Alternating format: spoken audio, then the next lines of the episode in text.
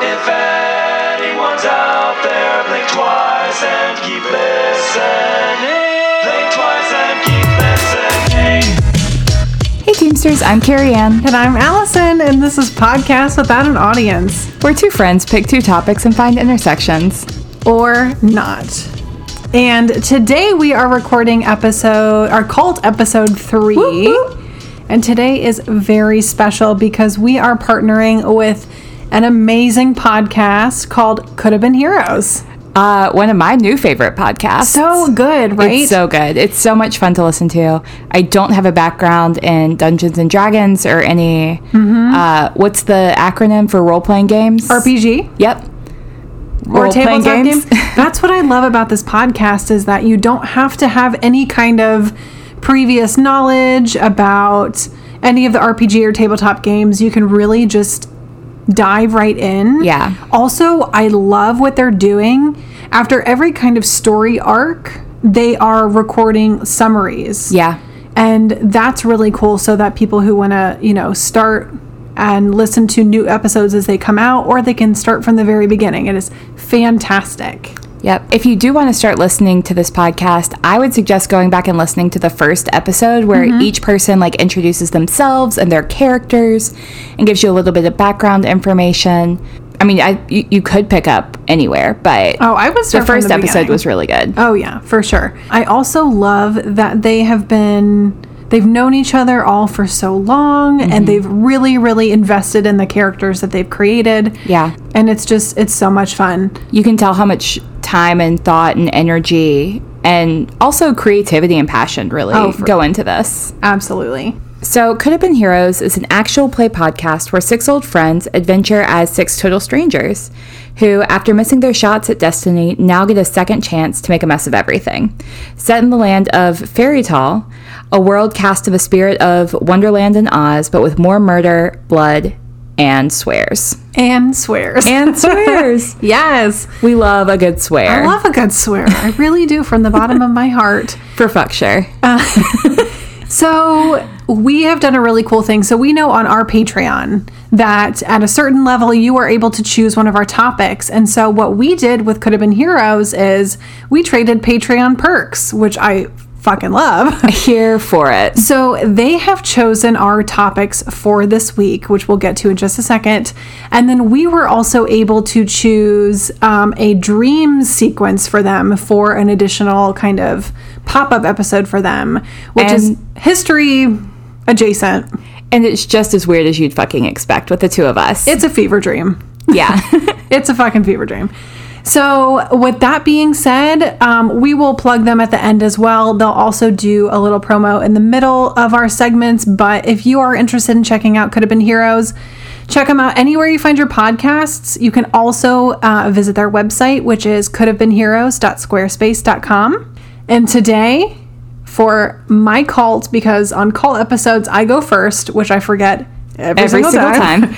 I am going to be covering the cult called Um Shinrikyo. I can't wait. I've never heard of this cult, but it sounds Japanese. It is Japanese, yes. We are traveling to Japan um, in the 90s, which seems to be a very cult heavy time, according to our previous. I mean, let's face it, like 60s through the 90s were prime cult time. abs- and even today, which I'm sure we will cross that bridge in future episodes. But let's start out. Shitsu Mosamoto was born on March 2nd, 1955. Pisces season. Pisces! he was the youngest of seven children. Yikes. So back to our birth order. Yeah, we episode. got some baby last born son stuff going on. Yep. Also, his percentage of. Do we know if his older siblings were male or female? I do not. Okay, so I do not. Um, was he gay or straight? I, well, he had a wife, so I'm assuming straight. Also, it's not binary, so apologies. It could be any of the above. So he was the youngest of seven. So he was the youngest of seven children to parents who were the tatami mat makers.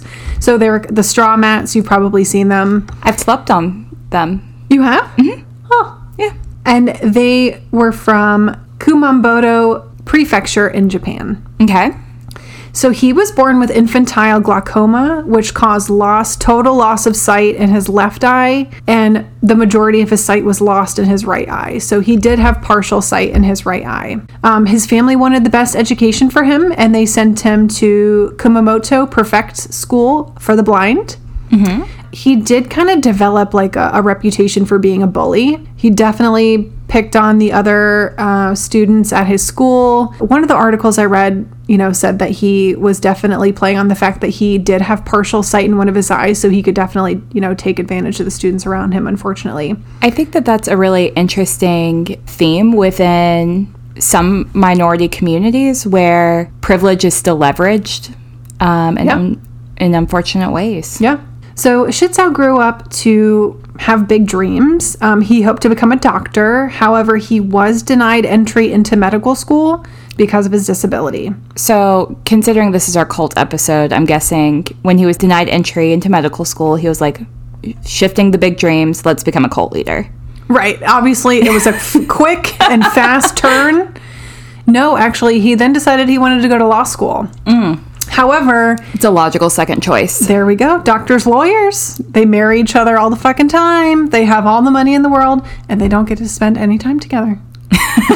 so, but he didn't pass his entry exam, which So, plan C was cult leader. Exactly. So, and I can relate to that too because like I totally took the GRE and that shit was terrible and I still haven't gotten my master's. So, testing is the worst. Oh, and the GRE was especially not oh my fun. god. It was it was I- it scarred me for life. I I'm know. not okay.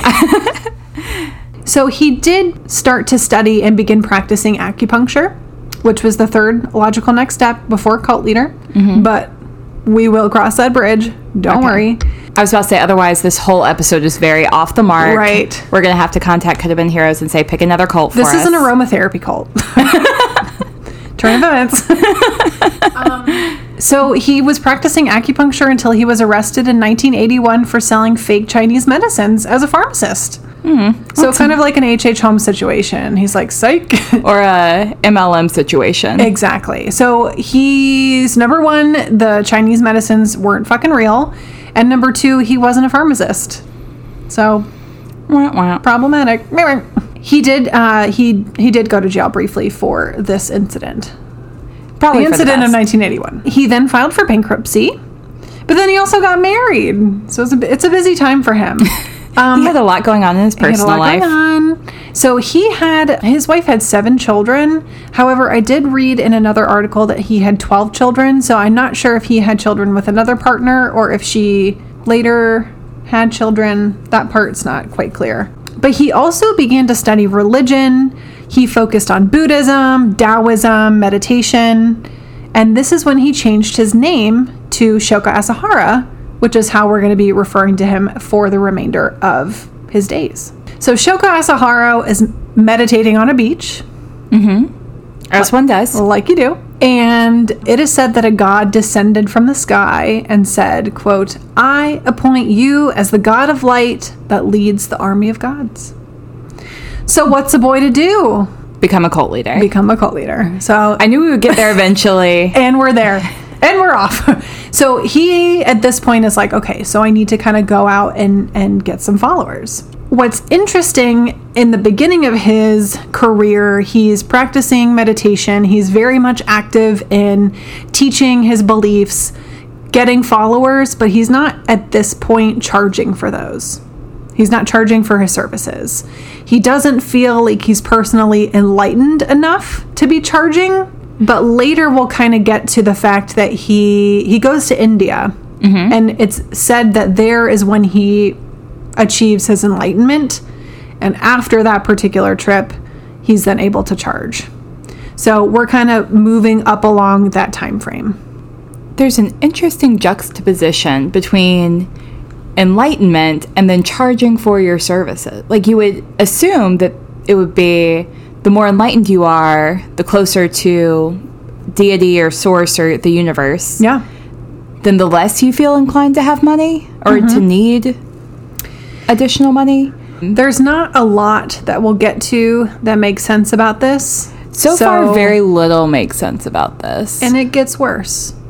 it gets worse. All right, my body is ready. So he had been growing his following since about 1984. And in 1987, the group is then given the name Amshinrikyo. And this is when they begin filing to be recognized by the government as a religious organization. So we've heard this before. Yeah, this is sounding oddly familiar. Uh-huh. So there was some reluctancy from the government, obviously, because there's a certain process you have to go through, and depending on how sketchy you are, you have to jump through a few hoops, which they did. Um, and they were eventually recognized as a religious organization. Um, and in 1989, they were given hashtag tax exempt status, Good. which we know is a huge fucking thing. Maybe we should have a few more hoops for people to jump through that would be excellent. so that less cults get tax exempt status. Amen. A few years later, a photo of Shoko Asahara is published of him levitating off of the ground. And this image is circulated wildly. And he uses this for advertising purposes, essentially to validate his quote, divine powers and basically to give him credibility as a guru and a religious leader. And along with this uh, photo, he did publish a book called, quote, Beyond Life and Death, where he talks about his divine power. So, w- along with this book, he's starting to gain credibility. So, this talk to me about this levitating incident. Have you seen the picture? I have seen the picture. Is he is it like there's a mirror and he's got one foot off the ground and it looks like two because there's a mirror? There are no mirror. Okay.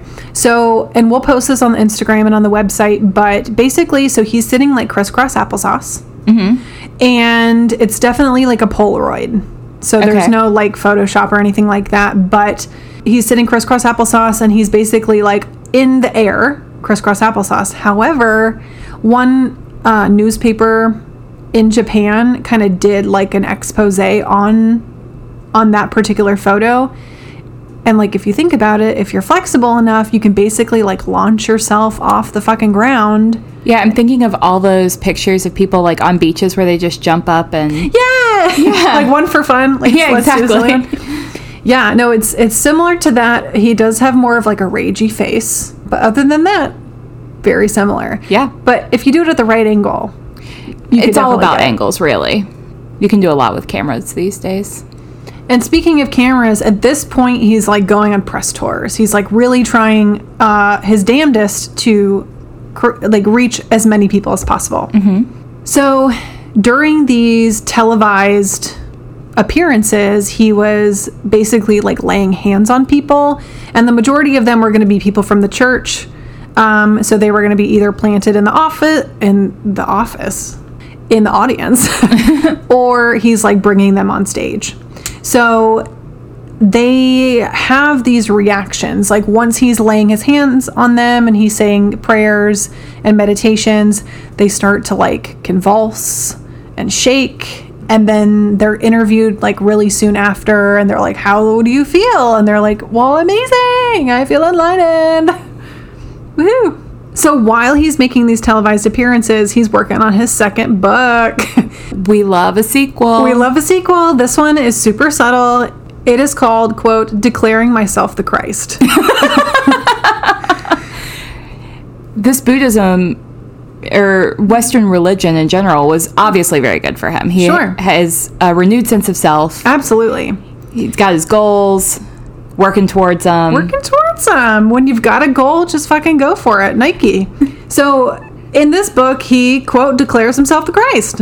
the whole thing with Eastern religions is they're not Abrahamic, Mm-hmm. and they don't believe in like a Christ figure, right? Right. Well, yes. So, and he's pulling from a lot of different places. Okay. So he's, you know, at this point, I think it's safe to say because he's a shithead, and we'll cross that bridge here shortly, but Mm-hmm. he's getting his ideologies from a lot of different places, which plenty of people do, and that's totally Sure. fine. Just don't do what he's going to do here shortly. Just don't become a cult leader. Um, Don't become a and- cult leader. D bad. Be bad. Don't be a dick. Don't be a cult leader. Don't be a dick. So in his book, he does outline a doomsday prophecy. We love a good doomsday prophecy. Love it. but he like basically insinuates that there's going to be like a third world war and there is going to be like a nuclear holocaust. Is he going to be the one to orchestrate these events? That's correct. Ha.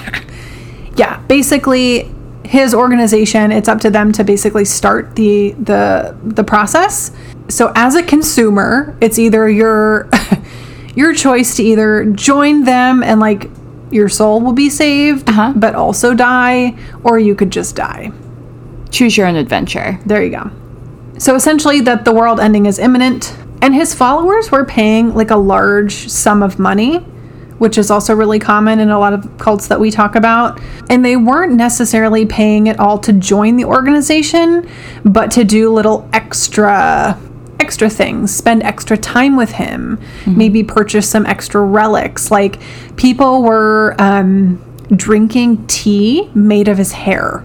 Oh. would be It reminds me of uh, Hermione Granger with the polyjuice potion and turning Hermione. Mm. into a cat. similar similar in texture, Probably a similar fa- flavor profile. I'm sure. Kind of earthy, kind of an earthy afterbirth. Initiation into the cult did involve a few options. You had to listen, you had your choices. The first was going through a blood drinking ritual, Yum. which would cost you about $8,000. I mean, who, if you have eight thousand dollars sitting around, why not spend it Why to drink not? some blood?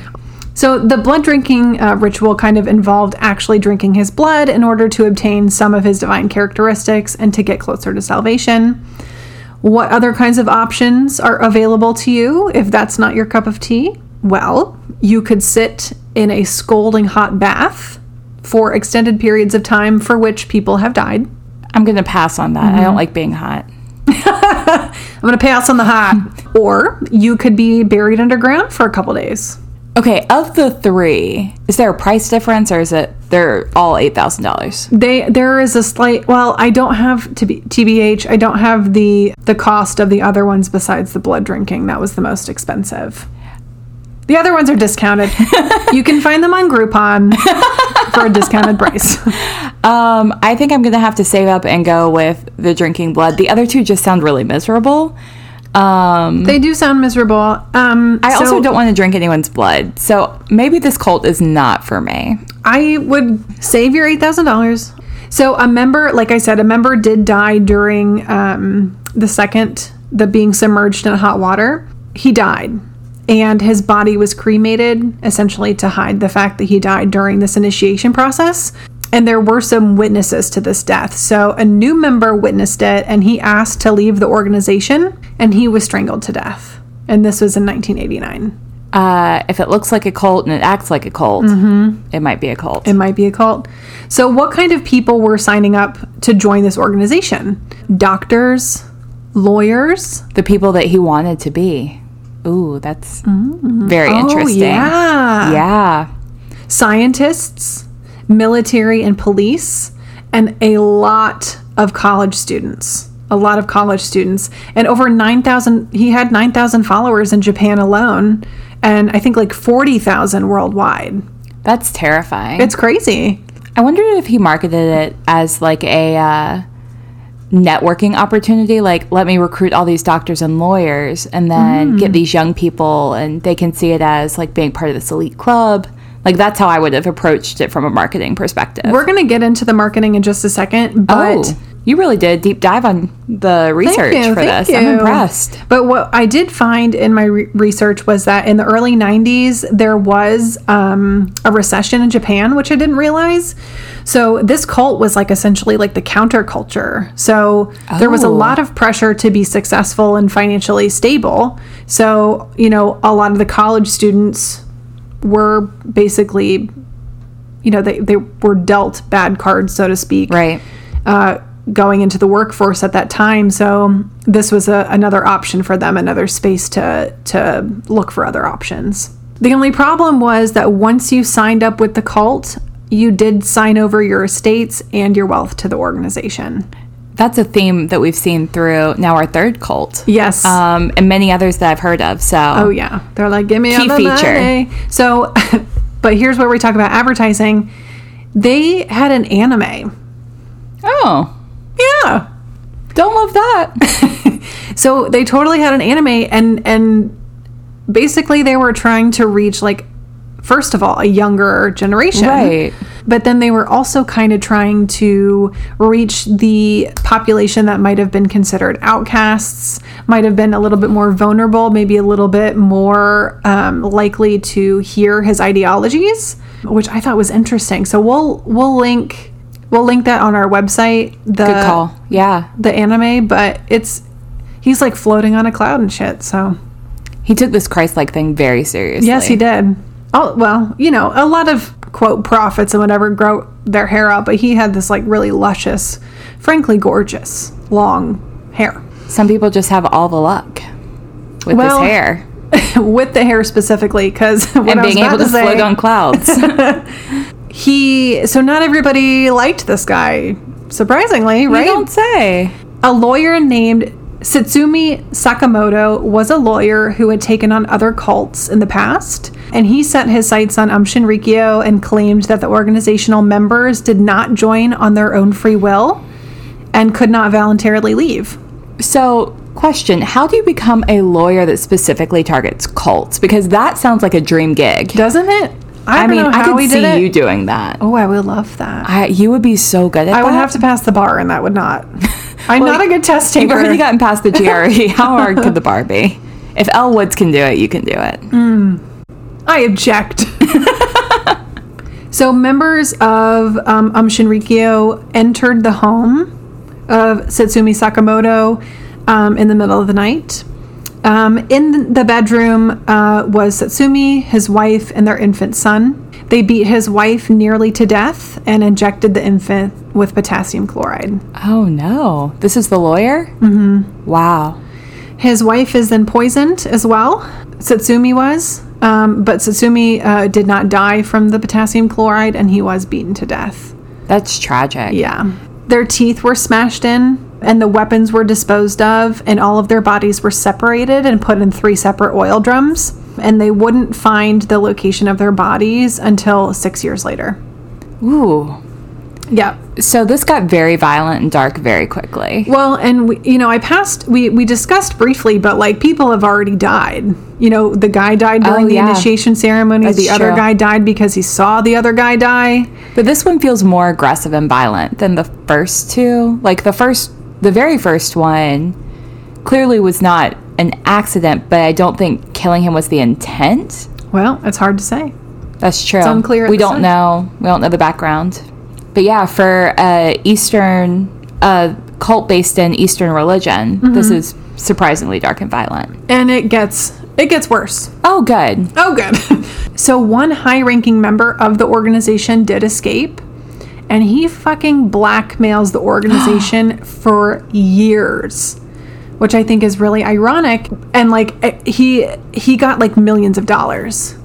Wow. millions of dollars. But what's interesting is that, like, he was obviously financially motivated. He didn't seem to be all that concerned about the livelihood and like the this the morality. or like the status of anybody in the cult. Right. He didn't report them. He just fucking you know got his and peaced out. So, but Yeah. that is important to note that he was essentially blackmailing them. He must have had something really good for them to not just come after him too. True. Like if they killed a lawyer, clearly they're not afraid Yeah. of you know reper- legal repercussions. Sure. So I wonder what the hell he had on them. On June 29th, 1993, residents in Tokyo reported a terrible smell in their neighborhood. The smell was then traced to the building of Um Shinrikyo uh, that they owned. The next day, residents start reporting nausea and vomiting. They're trying to poison the entire city block. So on July 1st, which was a few days later, a mist started arising from the Ooh. building. Animals are now getting sick, and the people are getting more increasingly sick. Danger. Danger. So, luckily, the city uh, required them to stop producing the mist and to vacate the building. You don't have to go home, but you can't stay here. Right.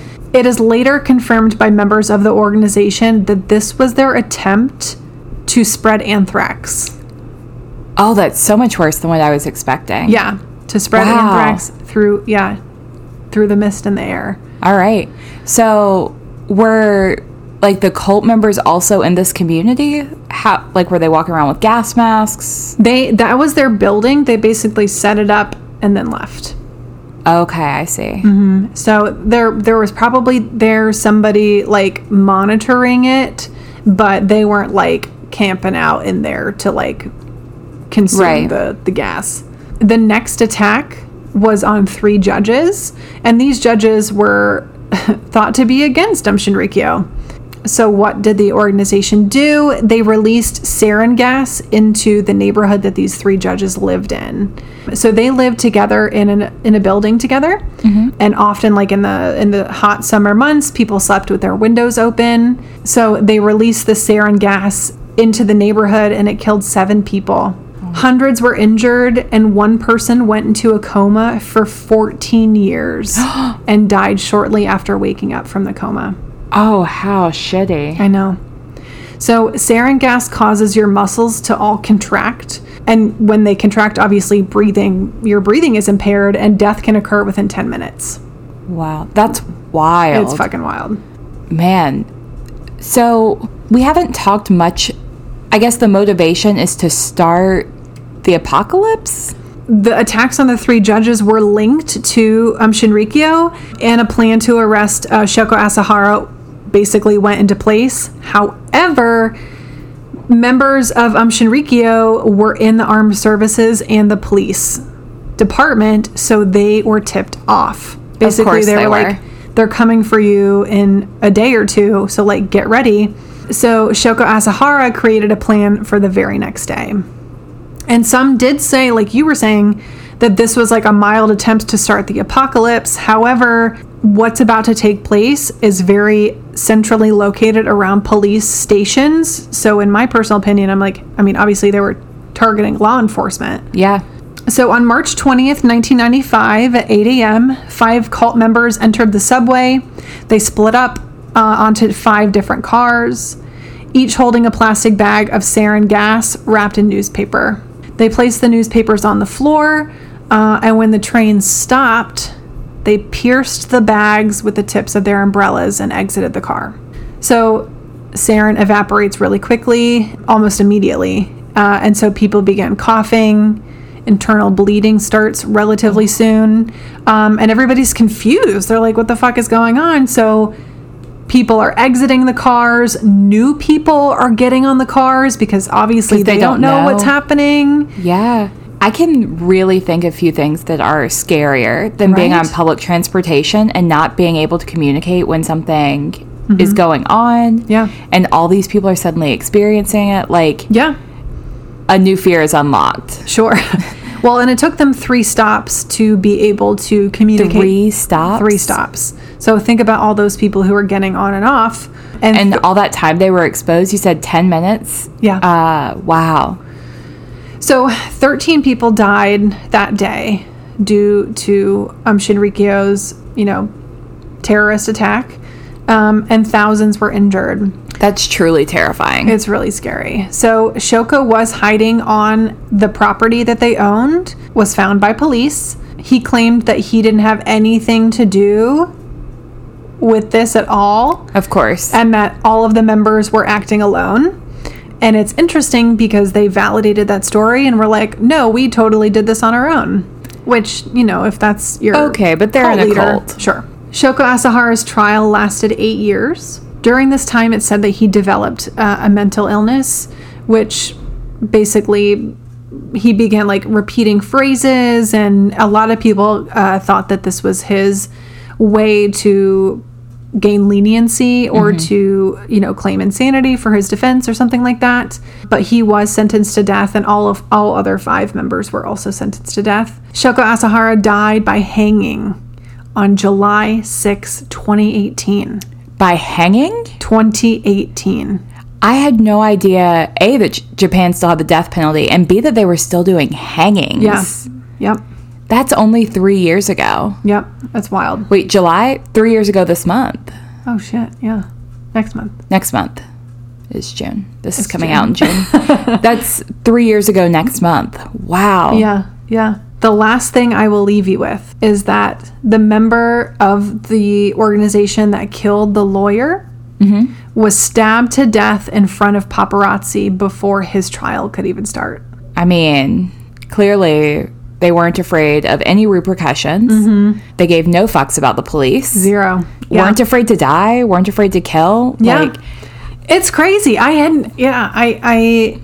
Uh, it just kept getting like more Weirder. and more culty. Yeah. as time progressed. I think that one of the things about most cults is we kind of understand like how they were able to persuade people to do the things. Yeah. Like there was this promise of an afterlife or someone who had achieved something that they were trying to pass on. Like thinking of Nexium, it was, you know, you get to learn from this brilliant person or, you know, achieve some type of um, success. Yeah, and I think it was the same with this guy. Except that we talked a lot about his life and the things that he did, but not as much about like how he convinced people to do things for him. And maybe we just don't know.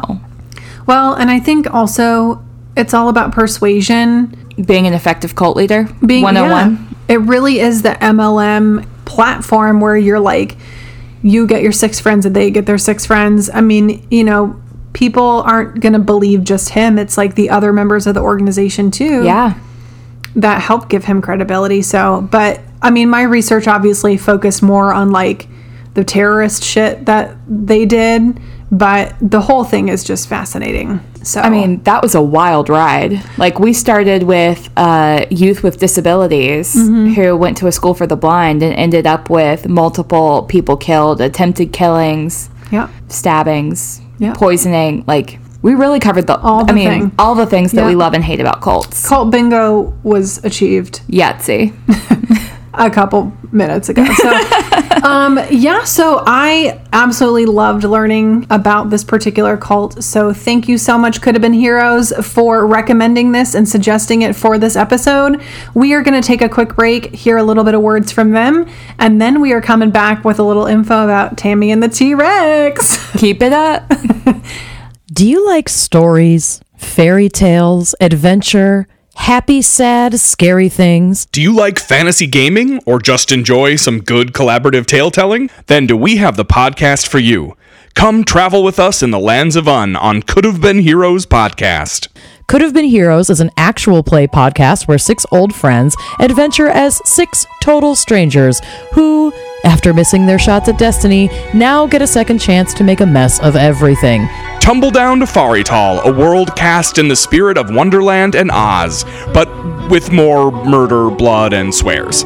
Set in a unique and developing RPG that filters fantasy, horror, pop culture, and other wonderful nonsense through the brains of a bunch of weirdos making their dream game. You can catch Could Have Been Heroes on iTunes, Spotify, Google Play, and wherever else you get your podcasts. okay, so it's time to talk about Tammy and the T Rex. Tammy and the T Rex. Tammy and the I- dinosaur. Really, actually, totally dug this movie. Me too, and in a completely unexpected way. so surprising. I had never seen it. Neither I had never even heard of it. never even heard of it. So thank you, Robbie, for requesting and suggesting this movie because I feel like it's going to be like a comfort film for me now. Oh, me too. I mean, this movie really had every bad sci-fi horror Mm-hmm. trope that you can imagine. There were like a zombie theme. There were dinosaurs. There's love, there's there's lo- romance, True love. love, There was no- chases, escapes. There was no time machine, which is No. really the thing they were lacking. But That's for the sequel. I will share with you that they only had two weeks to make this movie, Really? really. So that's why there's no time machine. If they'd been given a third week, I think they would have come up with a way to work one in I would think so. for sure. Good gracious. Because we were super unfamiliar with it, I feel like we need to give a little bit more of a background. Sure. For this one, I don't want to go plot point by plot point necessarily, just because I don't want to ruin the ending. We're also going to ruin the ending. So. The ending is everybody dies. Just kidding. the ending is that no one is actually as dead as you think they are. sort I of. see where you are going. Sure. So let's preface, let's start this off by talking about who is in this movie. Mm-hmm. Because a young Paul Walker is a thing that I don't know that I knew that I wanted Or needed. And I'm so thankful that he was here. Super adorable. So cute. And he was in s- not Smallville, but uh, Simple, not Simpleville, Pleasureville? Pleasantville. Pleasantville. We would get there. uh, I know him from Fast and the Furious, and that's literally the only thing I think I know him from. Fast and the F- you've seen Fast and the Furious. I have a little brother. I've literally seen every single one of them. Oh my god. So Ray and I were watching TV and it was like another one and I was like, "Dear god, when They're on will it end?" Number 32 now? Is that how Mm-hmm. high we're up to? I think something like that. There's Roman numerals. It's a lot of it's a lot to keep track of. For sure. I also don't remember him being in Pleasantville, but I haven't seen Pleasantville in years. It was a small part. Oh, Did okay. I- it's not Pleasantville. It's the movie with Toby Maguire in there he goes into the TV show. It's in black and white. Yeah, that's Pleasantville. Pleasantville. My brain. Are we right?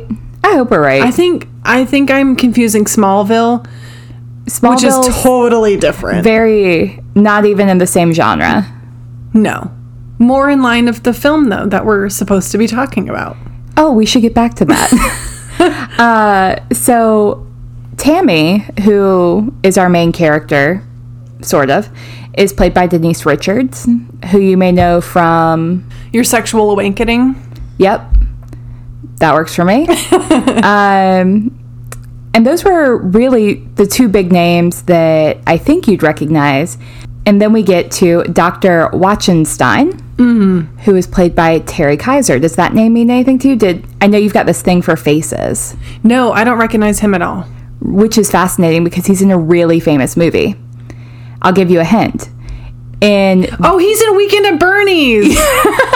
you didn't even let me give the hint. no, I know, I know, I know. But you, I, yeah, he's in Weekend at Bernie's. He's in Weekend at Bernie's. So, ironically, in this movie, he's passing off a man who's still alive as though he is dead, but he's most famous for being a dead man who is passed off as being alive. So, there's a little fun trivia for you. Little flippity flop flop. I wonder if Weekend at Bernie's was inspired by Tammy and the T Rex. I, They're like, yes. Mm-hmm. you're the most convincing actor we've ever seen.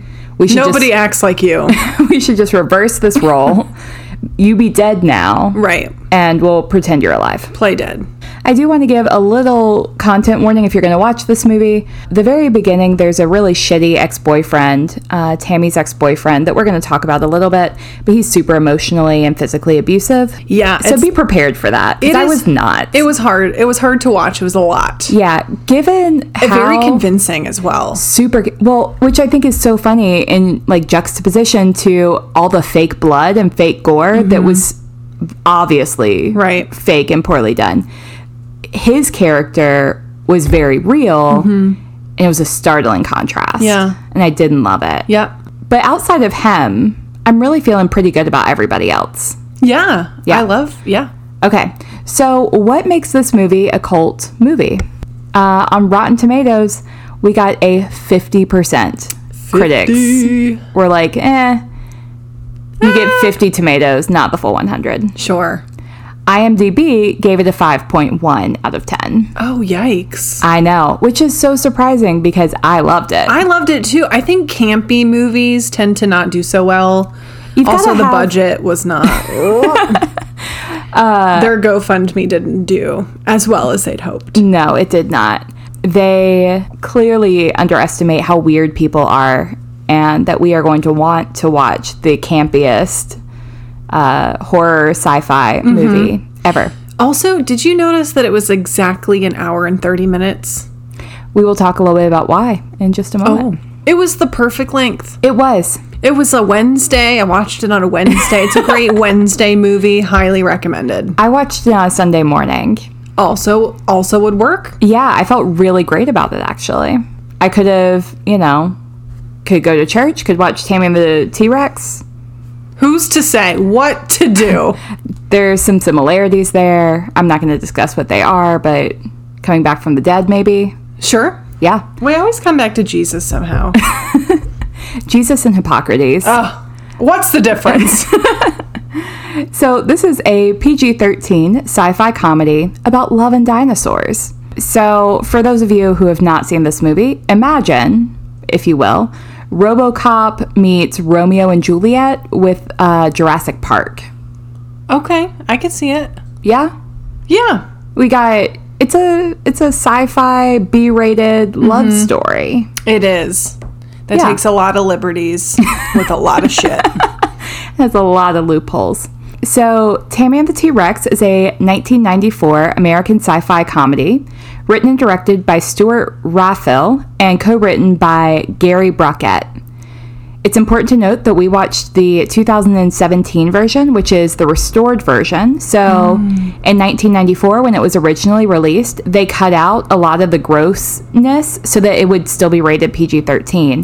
However, you and I found this on the YouTube, yes, we did. and it's the fully remastered. So, it still has all the gross out gags, gratuitous decapitations, and gut rippings and head smashings that you could rippings hope and- for. Head smashings. Yeah, I pulled that shit up on YouTube on my TV. It was a wonderful Wednesday. I plan on going back and rewatching it tonight, actually. Ooh. Raphael, for those of you who are also into B movie classics, directed Mannequin 2 on the move and the McDonald's sponsored ET knockoff, Mac and Me. I did not know there was a McDonald's sponsored ET knockoff, but I think we're going to have to add that to the A cult list. McDonald. Wait, let me digest that for Yep. a second. A McDonald's sponsored E ET. The extraterrestrial What was the last part? knockoff, Knockoff, like a like a parody. I guess. I have not I seen cannot it. I wrap have my not mind heard of around it. Oh. that. Um, add that shit to the list because Five, sure. that's gonna yeah, that's a thing that we need to experience. Agreed. Um, so in this movie, we have Tammy, who is a cheerleader, popular girl in school, crazy ex-boyfriend, Mm-hmm. um, who is truly the shittiest human being. Yeah, he's not great. No, and then we've got Michael, who's a super sweet baby angel, Oh yeah, who he's fun. has fallen in love with Tammy. And Yeah. Tammy likes Michael. Billy's still in the way. So, opening scene, we've got your stereotypical early 90s cheerleaders, midriffs, and short Mm-hmm. cheerleading skirts, followed by the stereotypical straight boy fight.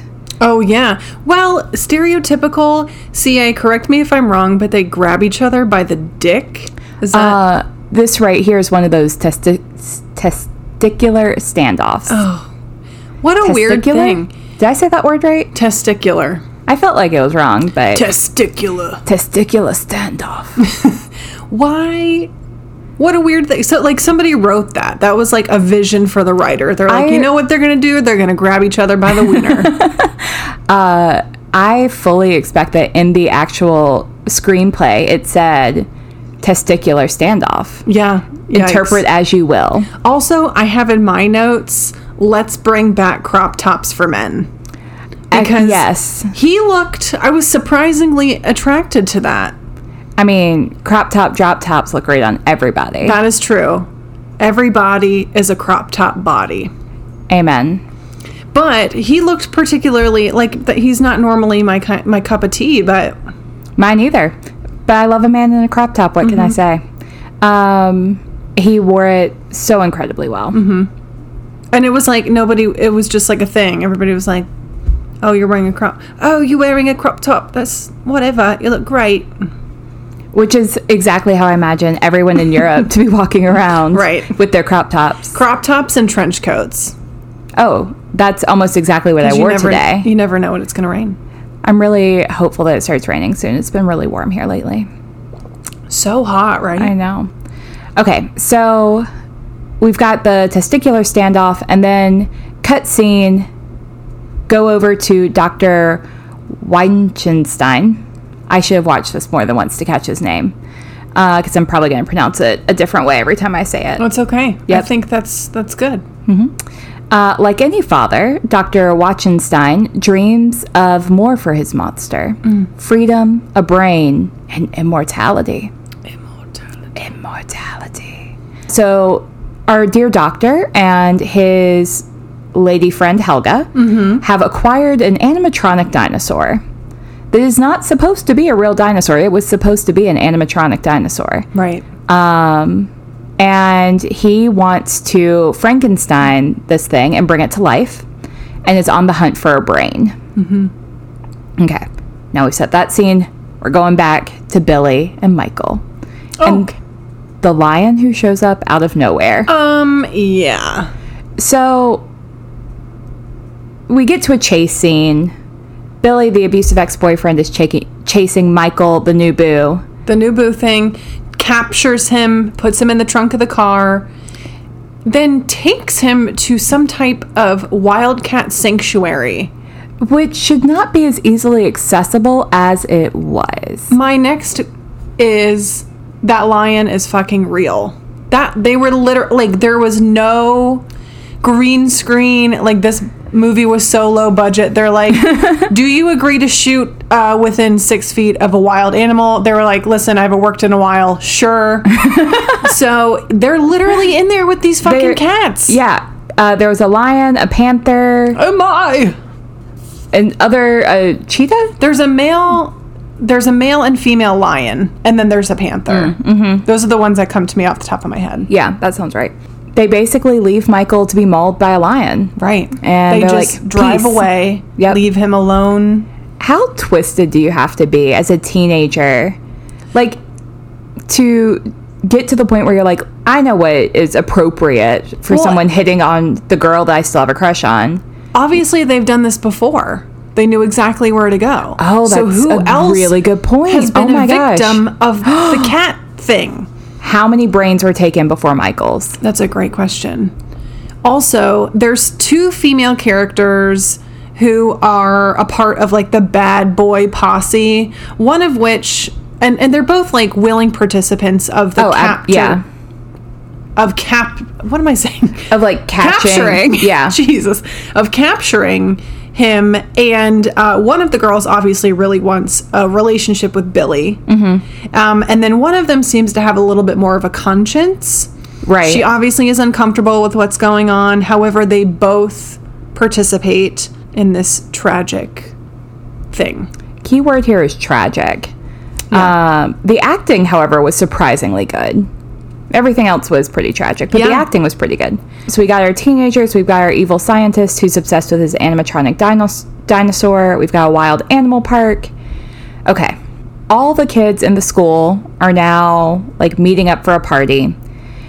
And I can't believe we forgot to talk about Byron. byron is the best So Byron is the gay black best friend, Mm-hmm. which is like a double whammy of prob- problematic stereotypes in this movie. Mm-hmm. He's like the sassy gay friend. He's also like the wise cracking black friend who just makes the hetero heroes seem cooler by association. Mm-hmm. It's kind of the vibe he gives off. But he has the best one-liners and this whole Oh, he's so like Shindig. lovable, and he and Tammy have a really loving and like very real friendship, Yeah. which I appreciate because I think it's the healthiest uh, relationship of that exists in this movie. it's that's really who this movie is about. Right. Is Tammy and Byron. a story of friendship. Yeah. When I when I say shovel friend, and what I mean by that is like any any of your friends that you could call at three in the morning and say, "Hey, I need you. Bring a shovel." Yeah. that's what Byron is. That's what you are to me. Girl, I got you. Girl, I know. I don't own a shovel, but I'll pay cash at Home Depot. I'll be there in 20. we need to start qualifying our shovel projects big shovel or little shovel is it Okay. like a gardening project Sure. like bring a shovel for Is it a spade, like a David Spade situation? right exactly yeah Yeah.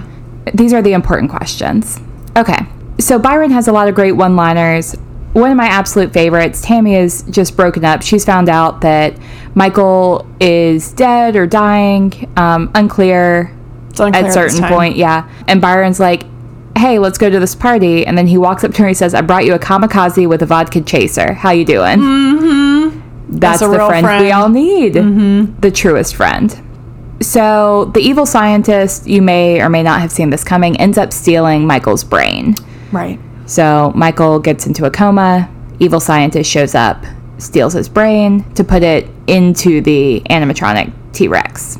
The heart wants what the heart wants. When you have a vision, you got to go for it. You know, I admire his tenacity. Sure. He really just never gives up. That's right. I probably would have given up at trying to merge a human with a dinosaur, Sure. an animatronic dinosaur. He did not. Good for him. Okay. The T Rex, now Michael, escapes, wreaks vengeance on his high school tormentors, and is reunited with his sweetheart, Tammy.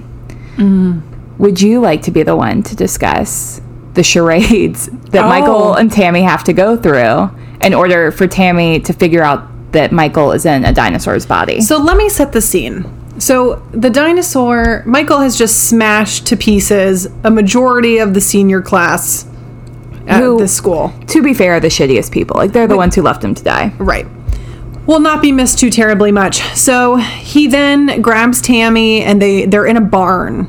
And she's sitting on the hay and of course she's like really scared. Yep. So then we see emerge from the bottom of the screen a little teeny tiny T-Rex arm with two little little Claws. claws and But it's obviously a human hand wearing a glove. with a glove on.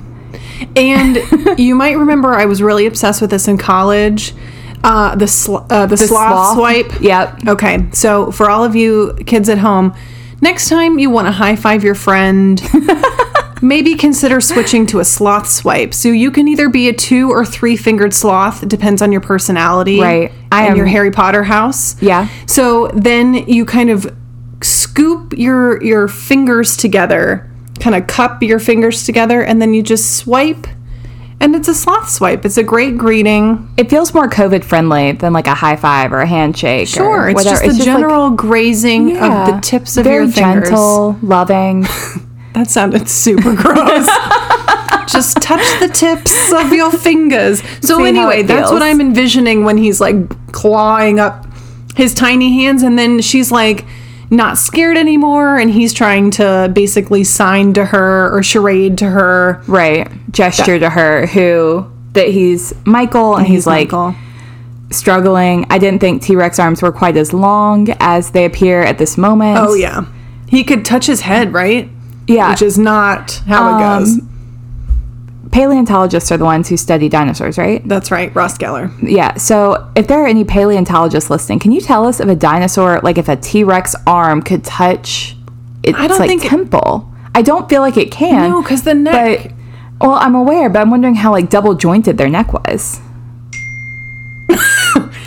That was a Sorry quick about review. They're like, no, they cannot scratch their heads. Okay. She's also very quick to accept the fact that he's a dinosaur. She is. Okay, so they're reunited, and together they are trying to elude the mad scientist and police and find a more appropriate vessel for Michael's brain, uh, which results in a Goldilocks and the Three Bears situation at the morgue, Oh, which we just can't forget to mention because they tried to cover as many different demographics as possible. Sure. So the T Rex is standing outside, and Tammy and Byron are inside. Again, the truest friend. Mm-hmm. And they are looking around. There are so many dick jokes.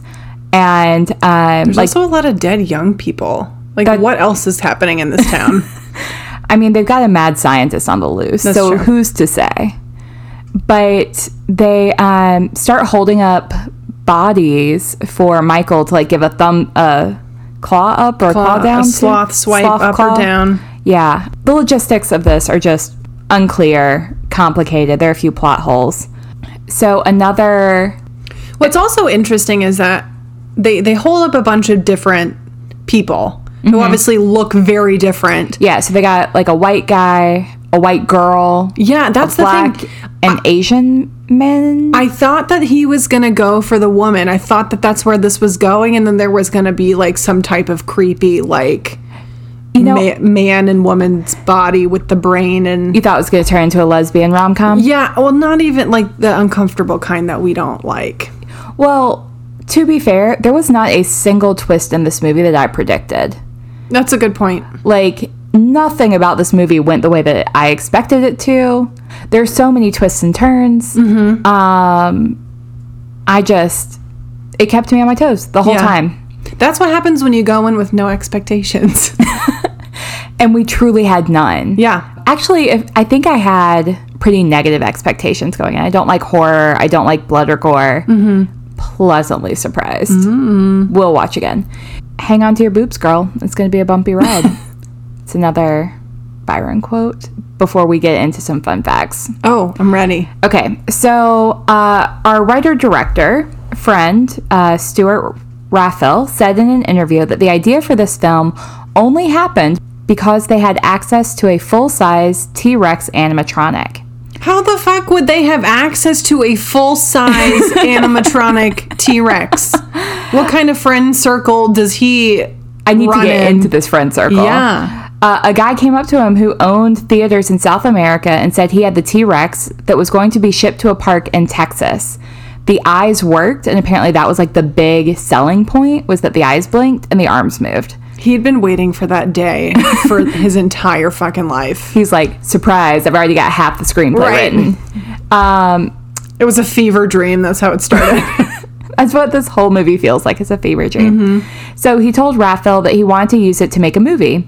Raphael asked what the story was, and the guy was like, I don't know. You figure it out. But they had to start filming within the month because he only had the T Rex for two more weeks. So they had to get all the T Rex scenes out of the way within those two Wow. weeks. So they probably shot the T Rex scenes first. So they wrote the story within a week and worked on the script as they filmed.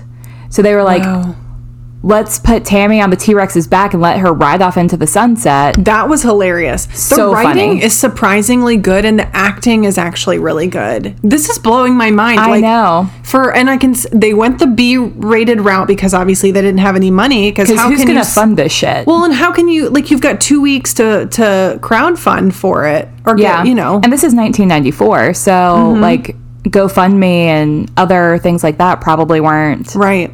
you know. Wow. I wonder how he found the actors. I don't know how you get on that calling list either, but Right.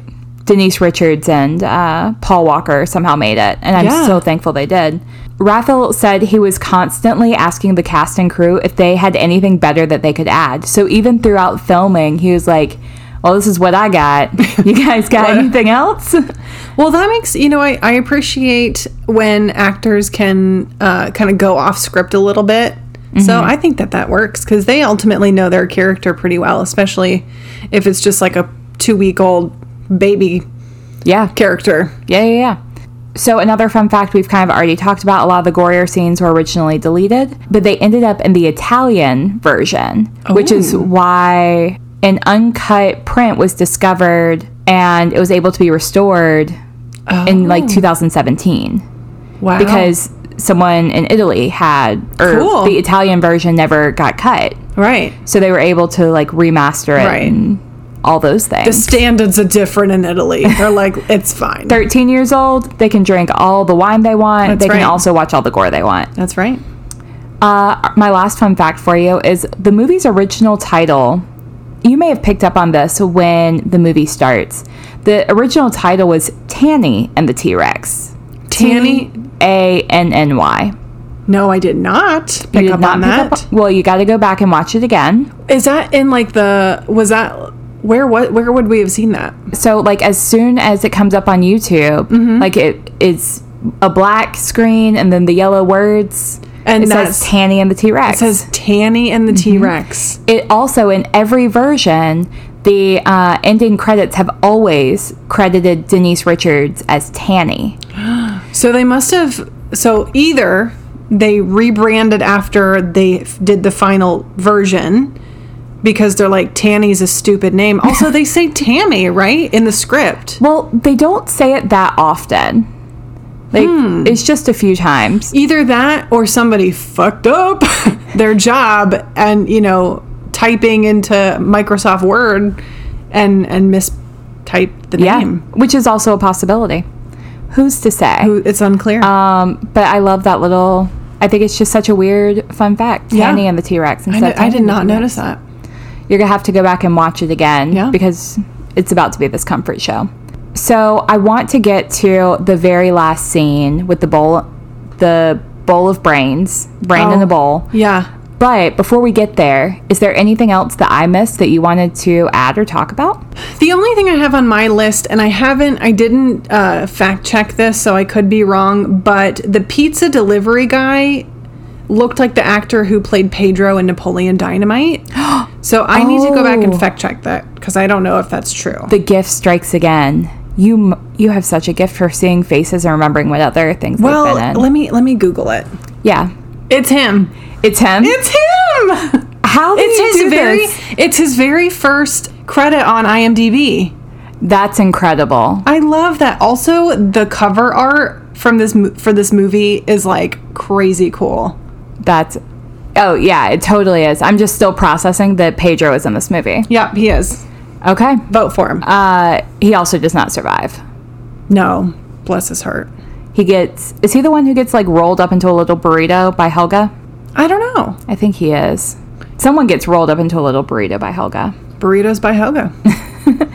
Onto the brain in the bowl. Onto the brain in the bowl. So this gave me very floor show vibes from Rocky Horror. Yes. The, Boa and the outfit. I'll let you. white lace, She this- corset. This poor girl, whoever was doing costumes, was like, "Quick, let me run to Adam and Eve and grab you All know the a white corset from the sale undergarments. rack, Yeah. from the wedding section. We need to get her a corset story subscription because, honey, there's better ones out there." So Tammy shows up, comes home from school one day. It's unclear how much time has passed. Mm-hmm. Clearly, they had to give back the animatronic T Rex at this point, and they weren't done. Right. Like tying up the storyline. So, what are you going to do? So, she goes upstairs to her bedroom after like kissing her mom and dad. And her dad's like, I feel like this is a little unhealthy. In the back of my mind, I'm like, well, what could be more unhealthy than falling in love with a T Rex? Sure. It gets so much worse it really does. she has his brain in a bowl. Michael, same same guy, same, guy. brain, is in a bowl, like hooked up to a computer monitor and a camera and a microphone. It's a whole weird tech setup. Anyway, she basically, so he's like actively talking to her, Yeah, and she's answering, and he can see her. Mm-hmm. right? And so she does a strip tease. She does a striptease for like the camcorder that's recording her, and it goes on just a little bit too long. yep. Yep. Like it's a I could little have done without uncomfortable. maybe like a minute of it. Like Sure. yeah, I get it, but it was very like '80s, like heavy, like the hairband music Yeah. videos. Like I felt like there should be a, a car that she was like flipping around on. Yep. Yep. I mean, I love a good lap dance. Except that there Let's- was no lap. There was no lap to be had now, was there? Yeah. So that was a little bit weird considering that she's supposed to be in high school. And it was a very interesting way to end a movie about an animatronic T Rex. Yep. The end of the movie is you got to give me a body. I can't take any more of this. And then it cuts to black, and we're like, okay, Okay. got to find him a body. Gotta find him. So I the the sequel never happened. Unfortunately, Fortunately. um, I would really love for there to be a sequel to this with the same T Rex. So crowdfunding. We can Could make it definitely happen be a this thing time. today. Yeah. And I think my so I like thinking about finding meaning in movies. Um, Sure. This particular movie made that a little difficult. There's really just not much to find meaning from other than I guess true love never fails. You know, true love m- means never having to There was a quote I said last time about the dinosaur. True love never i- is never having to give a reason. That's a friend's quote. Yeah, that was close. but there's one I read it on a website and I was like, that's fucking hilarious. So I guess we'll end on a quote from Byron instead. Perfect. The quote from Byron is, and the whole moral of this movie you don't gallop off into the sunset with a dinosaur without causing a stir. That is true words were never spoken. I really did love this movie. I loved my cult in a way that it's healthy to love a cult. Absolutely. Um, I this was like a really fun call episode to do, and partnering with Could Have Been Heroes podcast has been so much fun. And I can't wait to hear their episode Oh, that absolutely. we helped to inspire. Super excited for that. little history that should be coming out this week as well. So definitely check out their um, channel, you know, visit them on Instagram. Their website is also couldhavebeens.squarespace.com. And so if you visit us uh, at our Patreon website, it's patreon.com slash podcast without an audience, you can actually choose a topic for us. And it can be either a psychology, history, or our bonus call episodes. Um, Yeah. So here's a little example of that was this week where we didn't know exactly what we were getting into, which is super fun for us. Yeah. Um, also, our conspiracy episode was one that was Yes, it previously was. sponsored by Patreon. Yes, so it was. So we don't do intersection on our call episodes. they both start with a C. They both start with a C, and that is enough for us. but um, I really had a good time with this topic. So, again, definitely check out Could Have Been Heroes podcast. And if you support us, blink twice. and if you're out there, keep listening. Thank you for listening to Podcast Without an Audience. Find us on social media at Pod Without an Odd. You can find us on Instagram or Facebook. Or find us on the web at podcastwithoutanaudience.com. Shoot us an email at podwithoutanod at gmail.com. Our cover art is created by an actual angel, Ashley Acevedo. Our music is by Zach Smith and Ted Oliver, editing by Jacob Beeson. We hope you enjoyed today's episode and all of our nerdy content. Please consider leaving us a five star review on Apple Podcasts or wherever you listen to us today. Oh, and check out our Patreon for exclusive content and our pasta recipe. Again, thanks and keep listening.